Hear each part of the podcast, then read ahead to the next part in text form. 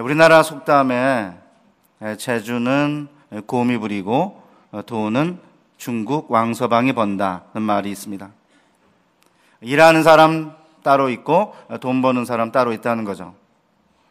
우리 난가의 사랑의 교회 교회 여러분, 혹시 하나님과 나와의 관계가 하나님은 아무 일도 안 하고 일만 시키고 재주 부리게 만드는 주인이고 나는 하염없이 재주 넘는 꿈이다. 그런 느낌 드신 적 없으십니까? 열심히 이민 와서 주님 말씀 따라 살려고 애를 쓰는데 하나님께서는 도와줄 생각은 안 하시고 팔짱만 끼고 계신 것은 아닌가 그런 느낌 받으신 적 없습니까? 저는 어렸을 때부터 하나님을 생각하면 스크루지 영감 같다, 야속한 분 같다는 느낌을 오래 가지고 살았습니다. 지금도 가끔 그런 생각을 하게 됩니다. 이렇게 전광판이 큰 교회에 오면 저는 약간 야속한 생각이 들어요. 왜냐하면 저의 실물이 화면보다 훨씬 낫거든요. 제가 이런 이야기를 하니까 저의 제자 녀석이 한번 저에게 선생님, 원판 불변의 법칙이지 뭐가 실물이 화면보다 나아요. 그냥 인정하고 사세요. 그렇게 저에게 핀퉁아리를 주더라고요. 그렇습니다. 원판 불변의 법칙이기 때문에 여러분이 보시고 있는 화면의 모습이 저의 실물의 모습입니다. 그럼에도 불구하고 설교 시에 종종 아쉬울 때가 있어요. 큰 화면에 저의 얼굴이 비치면 설교가 마음에 안 들 때 얼굴이라도 보면 시원한 외모면 얼마나 좋을까. 설교 내용도 신통치 않은데 얼굴까지 그러면 여러분 얼마나 힘드시겠어요?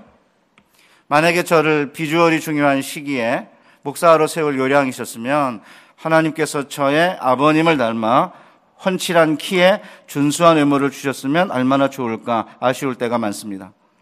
화면을 보고 계시는 분들은 저희 아버님이 헌칠한 키에 준수한 외모를 가지고 있다는 말이 잘 안 믿기시죠? 저희 어머님이 저희 집안의 비주얼의 물을 흐려놓으셨는데 제가 어머니를 닮은 겁니다.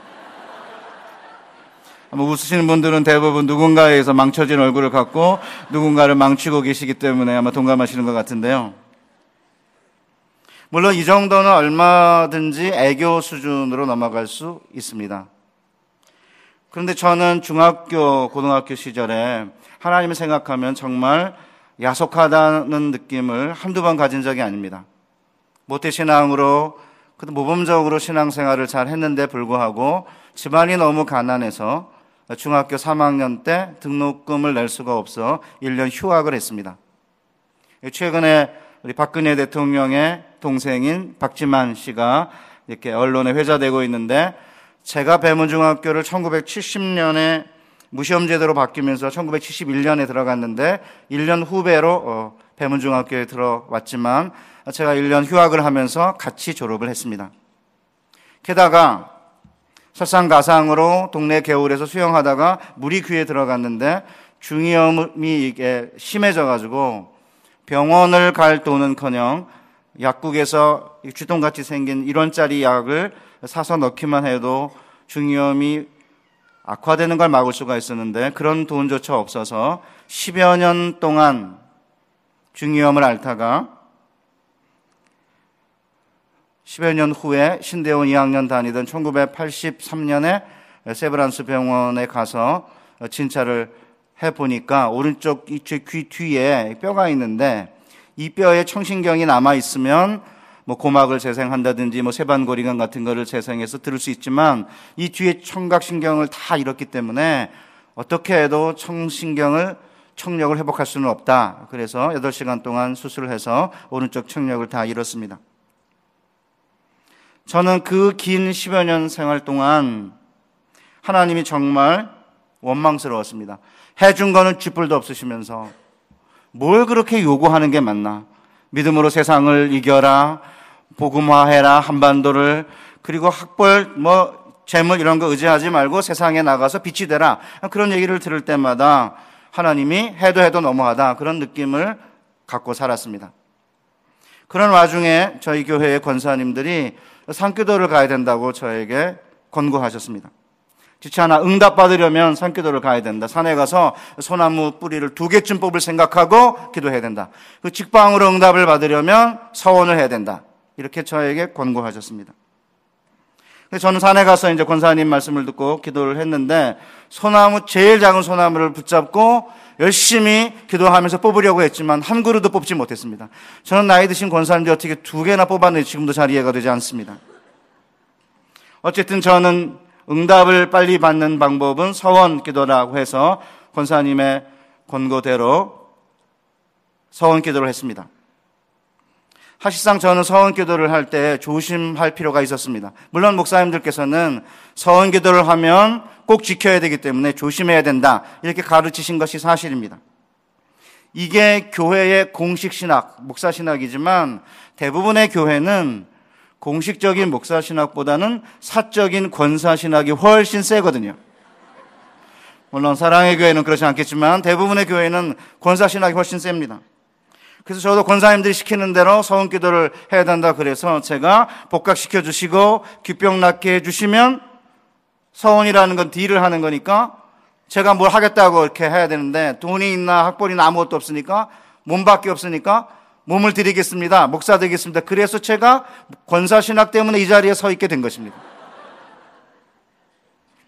저는 이렇게 오랜 동안 하나님을 생각하면 스크루지 같다는 느낌을 많이 받고 살았죠. 제가 만약 하나님의 사랑받는 자녀라면 듬뿍듬뿍 좋은 것을 주시면 되지, 뭐 굳이 철야를 하고, 뭐 특별 새벽 기도를 하고, 서은 기도를 하고, 꼭 금식 기도를 해야 되나? 그런 느낌을 갖고 산 거죠. 아마 여러분 가운데도 그런 느낌을 가지신 분들이 아마 있을 것입니다. 그런데 놀랍게도 오늘 우리가 읽은 본문 가운데 한 달란트를 받은 종이 비슷한 생각을 했던 것 같습니다.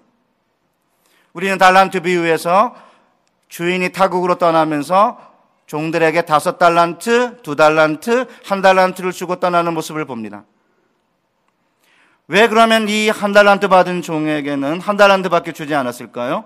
본문에 보면 재능대로 주었다고 되어 있습니다. 재능은 누가 준 거죠? 주인이 준 거죠.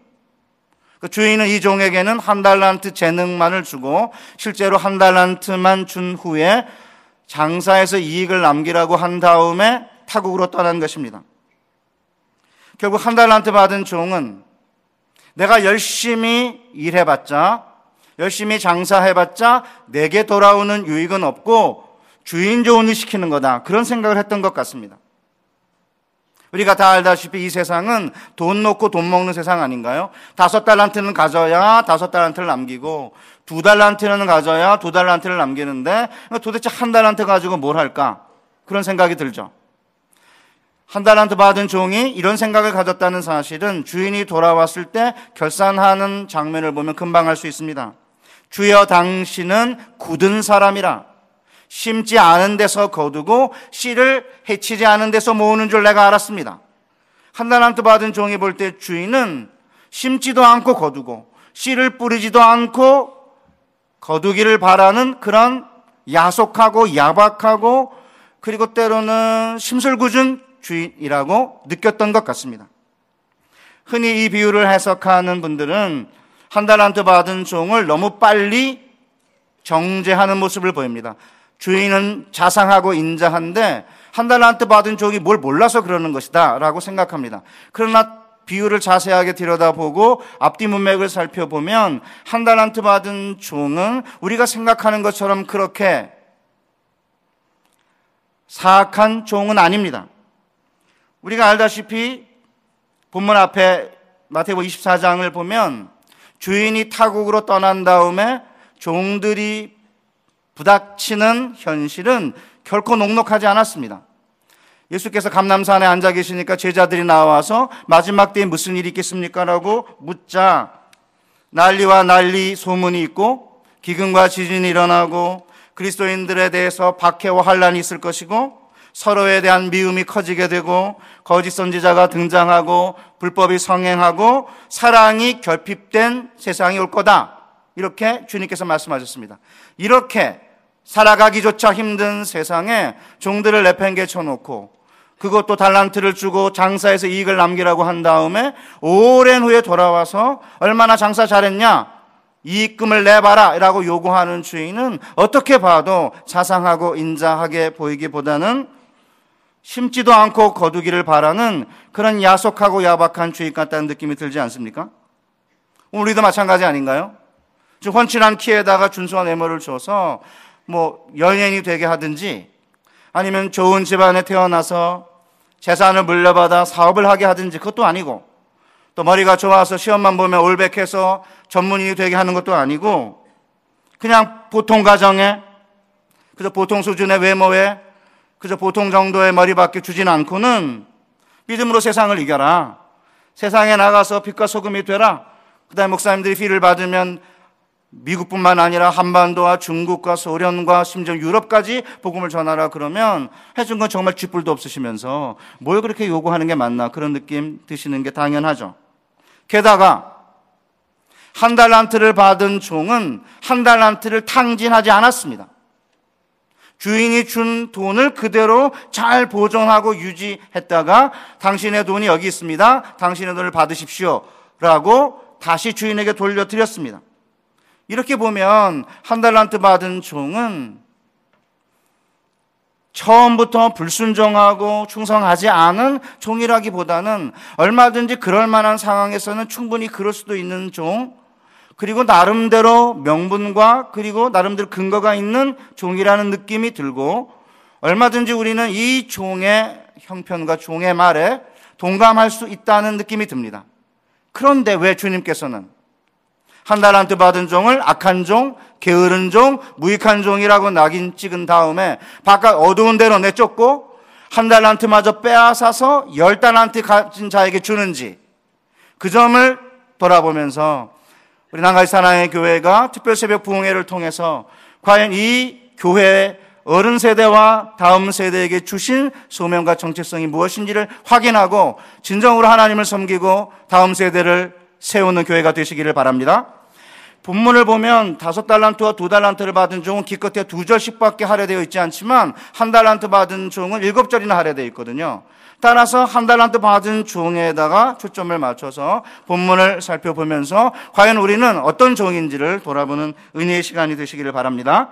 주인이 타국으로 떠나면서 종들을 불러서 각각 다섯 달란트, 그 다음에 두 달란트, 한 달란트를 주고 떠났습니다. 물론 본문에 장사해라 이렇게 명령한 적은 없지만 돌아와서 결산하는 장면을 보면 장사해서 이익을 남기라고 한 것이 분명합니다. 그렇다면 도대체 이 달란트를 받은 세 명의 종이 해야 하는 장사는 어떤 장사일까요? 보통 이 달란트가 영어로 탤런트고 재능 또 천부적 재질을 가리키면서 연예인을 탤런트라고 부르기 때문에 많은 분들이 이것을 우리에게 주어진 천부적인 재질과 천부적인 재능이라고 생각합니다.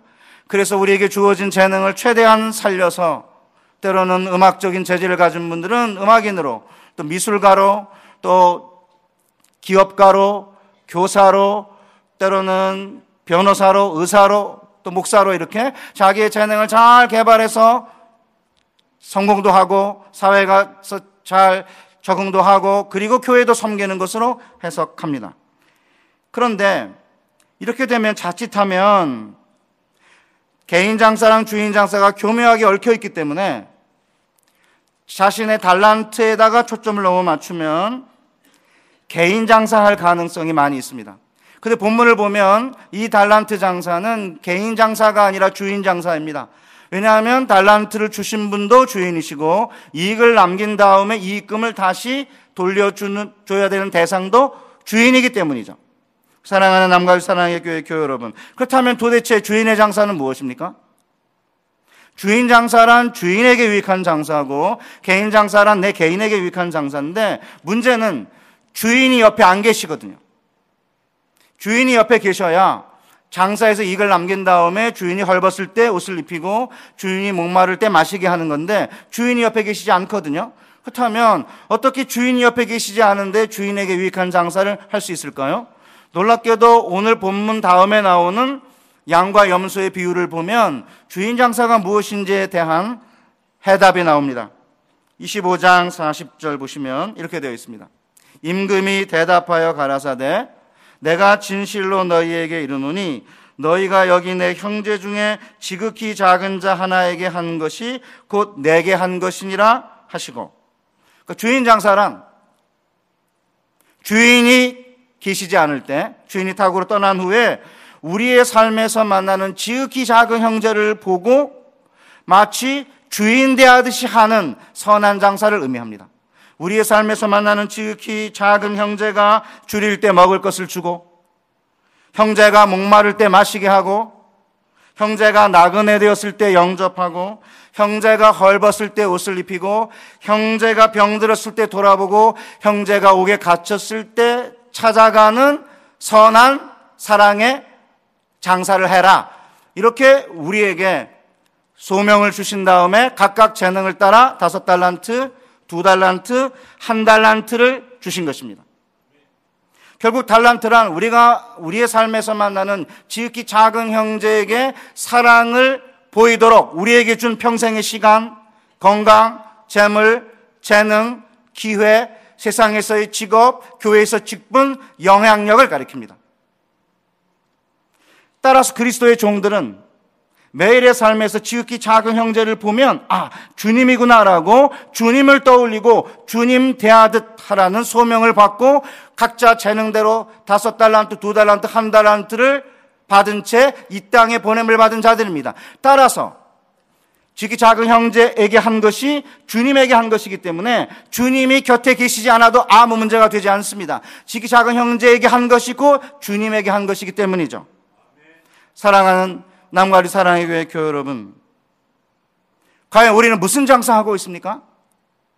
우리에게 주어진 달란트를 가지고 주인 장사하고 있습니까? 아니면 개인 장사하고 있습니까?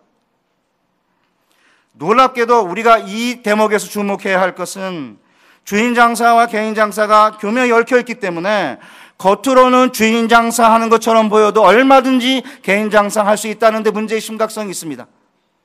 주중에는 신학교에서 가르치고 주말에는 교회 설교하는 저조차도 제가 받은 평생의 시간과 교회의 목사로서의 직분과 교수란 사회적 신분과 경제적인 부여와 영향력과 기회 등을 지극히 작은 형제를 볼 때, 아, 주님이구나라고 생각하고 주님 대하듯 하기보다는 저와 저 개인과 제 가족을 위해서 주로 쓴다면 저는 겉으로 보기에는 목사이기 때문에 주님 장사하는 것처럼 보일지 몰라도 어쩌면 개인 장사할 수 있다는데 문제의 심각성이 있습니다. 게다가 더욱 심각한 건 우리가 주인 장사하는 양인지 아니면 개인 장사하는 염소인지는 지금 평소에는 잘 알지 못할 수도 있다는 것입니다. 오늘 우리 본문 뒤에 나오는 양과 염소의 비유를 보면 마지막 심판 때 염소는 물론 양조차도 왜 자기가 그 자리에 서 있어야 하는지 모를 수 있다는 사실을 잘 보여주고 있습니다. 우선 염소들을 보면 자신들이 왜 왼쪽 편에 서서 불의 심판을 받아야 하는지를 잘 알지 못하고 있습니다. 25장 44절을 보면 이렇게 되어 있습니다. 주여 우리가 어느 때 주께서 줄이신 것이나 목마르신 것이나 나그네 드신 것이나 헐벗으신 것이나 병드신 것이나 옥에 갇히신 것을 보고 공양하지 아니하더이까 몰랐습니다. 그 주인이 뭐라고 말하죠? 이 지극히 작은 자 하나에게 하지 아니한 것이 곧 내게 하지 아니한 것이니라. 심지어는 염소들도 만일 지극히 작은 자가 주님이었다고 한다면 얼마든지 주님 대하듯 했었다는 것입니다. 몰랐다는 게 핑계가 되지 않습니다. 결국 지극히 작은 형제가 주님인 줄 몰랐다라고 해도 핑계할 수 없다는 것이죠. 이것은 양들의 경우에도 마찬가지입니다. 25장 34절 이하에 보면 주님께서 오른편에 서 있는 양들에게 하늘나라를 상속할 복된 자들이라고 하시면서 내가 줄일 때 너희가 먹을 것을 주었고 목마를 때 마시게 하였다고 하자 양들이 주여 어느 때 우리가 주께서 줄이신 것을 보고 음식을 대접하였으며 목마르신 것을 보고 마시게 하였나이까라고 도리어 물었습니다. 그때 주님이 동일하게 너희가 여기 내 형제 중에 지극히 작은 자 하나에게 한 것이 곧 내게 한 것이라 라고 말씀하셨습니다. 그렇다면 우리가 달란트를 가지고 주님 대하듯 해야 하는 지극히 작은 형제는 누구일까요? 지금까지 상당수 많은 학자들은 지극히 작은 형제는 모든 인간들, 특별히 어려움 중에 있는 인간들을 가리키는 거다. 그래서 인간에 대한 인간의 어려움 가운데 있는 사람들을 향한 사랑이 마지막 날 심판의 기준과 구원의 기준이 될 것이라고 해석해 왔습니다. 그러다가 최근에 많은 해석자들은 마태복음 안에서 형제들 아니면 작은 자들이라고 하는 표현은 그리스도의 제자들, 그리스도인들을 가리키는 것이라고 해석하게 되었습니다. 본문을 보면 마태복음 12장 49절 50절에 나의 어머니와 나의 동생들을 보라 누구든지 하늘에 계신 내 아버지의 뜻대로 하는 자가 내 형제요 자매요 어머니이니라 하시더라. 마태복음 18장 6절 누구든지 나를 믿는 이 작은 자 중 하나를 실족하게 하면 차라리 연자맷돌이 그 목에 달려서 깊은 바다에 빠뜨려지는 것이 나으니라. 그렇게 본다면 마태복음에서 형제들이라든지 작은 자들이라고 하는 표현이 그리스도인들과 그리스도의 제자들을 가리키는 것이 분명해 보입니다. 우리는 여기서 놀라운 교훈을 얻을 수가 있습니다. 놀랍게도 주님은 당신의 제자들을 당신과 동일시하고 있다는 사실입니다. 따라서 우리는 지극히 작은 그리스도인들을 주인 대하듯 해야 합니다. 왜냐하면 마지막 심판에서 구원을 받느냐 심판을 받느냐의 유일한 기준은 우리가 지극히 작은 주의 제자들을 어떻게 대하느냐에 따라서 달라질 것이기 때문입니다. 또한 세상 사람들 역시 주의 제자인 우리를 어떻게 대했느냐가 심판과 구원의 기준이 될 것입니다. 그래서 주님은 마태복음 10장 40절에서 너희를 영접하는 자는 나를 영접하는 것이요. 나를 영접하는 자는 나를 보내신 이를 영접하는 것이니라고 했습니다. 저는 이 말씀이 얼마나 큰 위로가 되는지 모릅니다. 제가 만일 주님의 제자라면 세상 사람들이 나를 어떻게 대하느냐에 따라서 심판과 구원이 달라질 것이고 따라 그런 점에서 우리가 어떤 상황에 있든지 사람들이 볼 때 지극히 작은 자들처럼 보인다 하더라도 세상 사람들이 우리를 어떻게 대하느냐가 심판과 구원의 기준이 된다는 사실, 주님이 나를 당신과 동의시하고 있다는 사실이 얼마나 큰 위로입니까? 동시에 우리는 지극히 작은 자 하나를 실족하게 한다면 차라리 연자맷돌을 매 바다에 빠뜨려지는 게 낫다고 하신 주님의 말씀이 무슨 뜻인지를 심각하게 받아들여야 됩니다. 우리가 매일같이 만나는 이 남갈 사랑의 교회 형제들과 자매들을 주님 대하듯 하는 것이 끝내는 마지막 심판 때 심판과 구원의 기준이 된다는 사실을 심각하게 받아들여야 되고 그런 점에서 하나님을 섬기는 것은 그리스도인들 가운데 지극히 작은 자들을 섬기는 것과 동일한 것입니다. 저는 그런 점에서 노창수 목사님과 지난 며칠 동안 교제를 하면서 낭만리 사랑의 교회가 이제 비전을 가지고 세상에 나아가서 세상 사람들을 돕는 선한 행실과 특별히 교회 안에 있는 형제들을 돕는 형제를 통해 다음 세대의 비전을 꿈꿔야 된다는 이야기를 들었을 때 큰 감동을 받았습니다. 하나님을 섬기는 것은 바로 우리 안에 있는 그리스도인 형제들을 섬기는 겁니다. 이렇게 다음 세대들이 여기 앉아 있는데 이민 와서 아니면 조기 교육 받기 위해서 아니면 유학 와서 여기에 앉아 있는 우리 젊은이들을 우리 나이 드신 어르신들이 지극히 작은 형제로 바라보고 그를 주님 대하듯 한다면 그것이 바로 하나님을 섬기는 일이요 끝내는 다음 세대를 세우는 일입니다. 따라서 저는 최근에 성경 말씀 가운데 가장 두려운 말씀이 뭐냐고 저에게 물으신다면 저는 주저하지 않고 이 말씀이라고 생각해요. 지극히 작은 형제를 제가 주님 대하듯 하지 않는다면 끝내는 주님에게 하지 않은 것이기 때문에 마지막 심판 때 심판과 구원의 기준에서 어쩌면 하나님을 섬기지 않을 수도 있다는 이 사실이 얼마나 두려운지 모릅니다. 게다가 이유가 되지 않습니다. 한 달란트 받은 종은 두려워서 나가서 당신의 달란트를 땅에 감추어 두었다고 했거든요. 괜히 나가서 달란트로 장사하다가 다 날리게 되거나 원금을 손실 입게 되면 그것은 두렵기 때문에 한 달란트 받은 종은 위험을 무릅쓰고 나가서 장사하지 않았습니다. 한 달란트 받은 종은 우리가 언뜻 볼 때에는 바보같이 보이지만 당시에서는 위험 부담이 없는 안전책을 택한 거예요. 왜냐하면 그 당시에 위탁금을 받으면 그걸 가지고 사실은 은행에 갖다 두면 은행에서는 요사이와는 달리 전문가들이 이제 투자를 한 다음에 만약에 손실이 있으면은 돈을 위탁한 사람에게 돌리는 게 아니라 돈을 투자한 사람이 그 손실을 감당해야 됐습니다. 요사이랑 다른 요사이 금융회사는 사실은 고객의 돈을 가지고 뭐 주식을 하거나 펀드를 하게 되면 수수료를 받는 것이지 특별하지 않은 경우를 제외하고는 특별한 경우를 제외하고는 실제로 투자한 사람이 손실을 부담하지는 않고 은행이 담당하지는 않는 거 아닙니까? 그런데 이스라엘에선 달랐어요.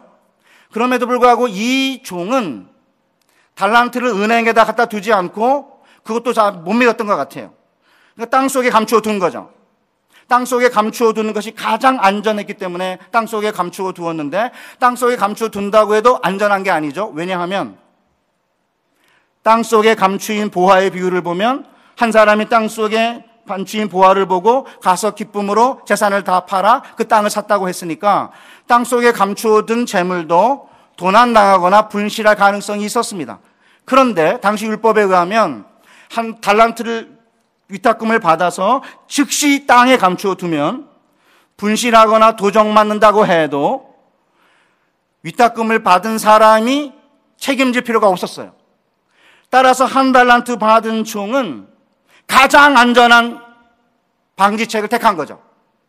주인의 돈을 받아서 장사하다가 열심히 장사해봤자 이건 주인 돈을 시키는 거고 나에겐 아무 유익이 없다라는 느낌을 받고 있었는데 자칫하면 분실하면 또 야단 맞을 것 같고 주인을 생각하면 야속하고 야박한 주인이니까 심지도 않고 거두고 씨를 해치지도 않고 모으는 주인이라면 조금이라도 손실을 보면 주인이 야단칠 것 같으니까 두려워서 받자마자 땅속에 감춰둔 거죠. 그렇게 되면은 분실한다 하더라도 책임질 필요가 없으니까. 따라서 한 달란트 받은 종은 어떻게 보면 가장 안전한 길을 택한 거 아닙니까? 그런데 놀랍게도 한 달란트 받은 종은 자신은 가장 안전한 방책을 택했지만 주인이 볼 때에는 악하고 게으르고 무익한 종인 거죠. 저는 이 사실이 우리에게 심각한 교훈이 되어야 된다고 생각합니다. 그저 맡은 것을 온전하게 돌려드리면 최소한의 의무는 다한 것이라고 생각을 해서는 안 된다는 것이죠. 심지어는 열심히 일해봤자 나에겐 도움이 안 되고 주인 조언을 시키는 거라는 생각이 들더라도 최소한 은행에 갖다 두었다가 이자는 받게 했어야 마땅하지 않느냐는 것입니다. 우리 사랑하는 남갈 사랑의 교회 교회 여러분, 우리는 우리가 받은 달란트를 가지고 뭘 하고 계십니까? 다섯 달란트 받은 자, 두 달란트 받은 자, 한 달란트 받은 자가 있는데 다섯 달란트 받아서 다섯 달란트 남기고 계십니까? 아니면 두 달란트 받아 두 달란트 남기고 계십니까? 아니면 한 달란트 받아 한 달란트를 남기고 계십니까? 아니면 한 달란트를 받아 최소한 은행에 넣어서 이자는 받게 하고 계십니까? 아니면 아주 안전한 방책으로 한 달란트를 받아 그냥 땅 속에 감춰두고 계십니까? 우리 주님은 다른 사람과 비교해 보면 나는 받은 게 없어서 한 달란트밖에 안 된다라고 생각하는 분들에게 그래도 한 달란트 남겨야 된다고 요구하지 않으십니다. 최소한 은행에 맡겼다가 이자는 받게 했어야 되지 않느냐? 따라서 이 종을 무익한 종, 게으른 종, 악한 종이라고 낙인 찍은 다음에 바깥 어두운 데로 내쫓고는 그 한 달란트마저 빼앗아서 열 달란트 가진 자에게 주신 것입니다. 그래서 저는 이 본문을 생각할 때마다 몰랐다. 주님이신 줄 몰랐다? 핑계가 되지 않고요. 내가 두려워해서 땅속에 감추어뒀다 해도 사실은 핑계가 되지 않는다는 사실입니다. 그 저는 이 말씀이 너무너무 무서워서 뭐 제가 제 개인적인 예를 들면서 결론을 맺으려고 합니다. 지극히 작은 자 하나에게 한 것이 내게 한 것이고 지극히 작은 자 에게 하지 않은 게 내게 하지 않은 거다. 이 말씀이 저에게 너무 많이 힘들어서 최근에는 이 말씀이 저를 아주 힘들게 만들고 있습니다. 이제 정년보장 교수가 한 10여 년 된 다음에 조금 뭐 알려져서 경기도와 서울 지역에 있는 그 교회를 섬기는 것도 쉽지 않은데 마저 지방에서 이렇게 마흔 대서 이렇게 오라 그러면 왠지 이렇게 꺼려지는 거예요. 뭐 그런 상황에서 어느 날 큰 교회에서 몇 번 설교를 하고 나니까 어떤 청년이 저한테 이메일을 보냈습니다. 이메일 처음에 사랑하고 존경하는 목사님. 이 제목부터 굉장히 불안하죠.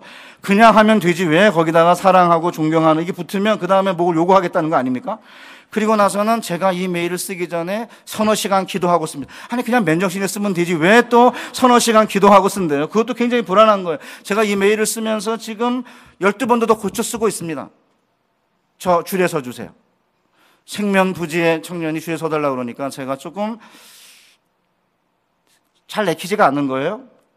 그래서 그냥 시간이 없으니까 그것도 전화도 아니고 그냥 이메일이니까 시간이 끝날 스케줄이 있어서 안 됩니다. 이렇게 하면 편한데 지극히 작은 자 하나에게 안 하는 것이 곧 내게 안 한 거다. 그 말씀이 제게 너무 이제 꽂혀서 전화를 했습니다. 제가 물어보니까 큰 교회 다니기 담임 목사님 자기를 모르고 청년부 목사님도 실제적으로 간지 1년밖에 안 돼서 잘 모르기 때문에 줄에 서달라고 부탁하고 힘들고 목사님 제가 존경하니까 줄에 서주세요. 그러더라고. 그래서 제가 지극히 작은 자 하나에게 안 한 게 주님에게 안 한 것이라는 말씀 때문에 만나서 이게 그냥 웨딩홀에서 하는 거니까 너무 이렇게 날라다니는 그런 축가 부르면 안 된다. 예배 형식으로 해야 된다. 이제 잔뜩 가르치고 나서 그다음에 주례를 섰습니다. 주례를 서고 식사 시간에 식당에 내려갔는데 아는 사람이 한 명도 없는 거예요. 그래서 한쪽에 쭈그리고 앉아가지고 밥을 먹고 오다 보니까 내가 미쳤구나. 이게 뭐 하는 짓인가, 이게. 아니, 알지도 못하는 청년, 내 절대 이제 안 선다. 이렇게 마음을 먹었어요. 그럼 이제 몇 달이 지났는데 제가 신대원에 있다가 대학으로 내려가서 한 2년 가르쳤는데요. 갑자기 어느 날 전화가 왔습니다. 신대원 3학년 학생인데 저 존경하기 때문에 또 줄에 서달라는 거예요. 그래서 제가 신대원에 있다가 내가 대학에 갔는데 이제 대학 교수다. 그 담임 교수가 누구냐? 담임 교수가 다 정해져 있거든요. 그 그분한테 받아라. 그럼 제가 쭈삣쭈삣하면서 이제 안 해줄 것처럼 보이니까 갑자기 이 친구가 목사님 저는 중국에서 온 동포 유학생입니다. 지극히 지극히 작은 형제라는 느낌이 확 드는 거예요. 이거 안 해줬다가 잘못하면은 저주받는 게 아닌가 그런 느낌이 들어서 만나자고 그랬습니다. 그럼 데리고 와라. 그럼 와이프가 누군가. 보니까 와이프랑 둘 다 중국 교포인데 10년 전에 아버지 한 분은 한쪽은 병사하시고 한 분은 사고로 돌아가시고 어머님 두 분이 한국에 나와서 두 분 다 재혼했는데 한 분은 막내까지 나와가지고 10년 동안 연변해서 둘이 5년 동안 아는 사이로 5년 동안은 사귀는 사이로 있다가 한 친구 남자는 신학생으로 오고 자매는 일하러 온 거예요.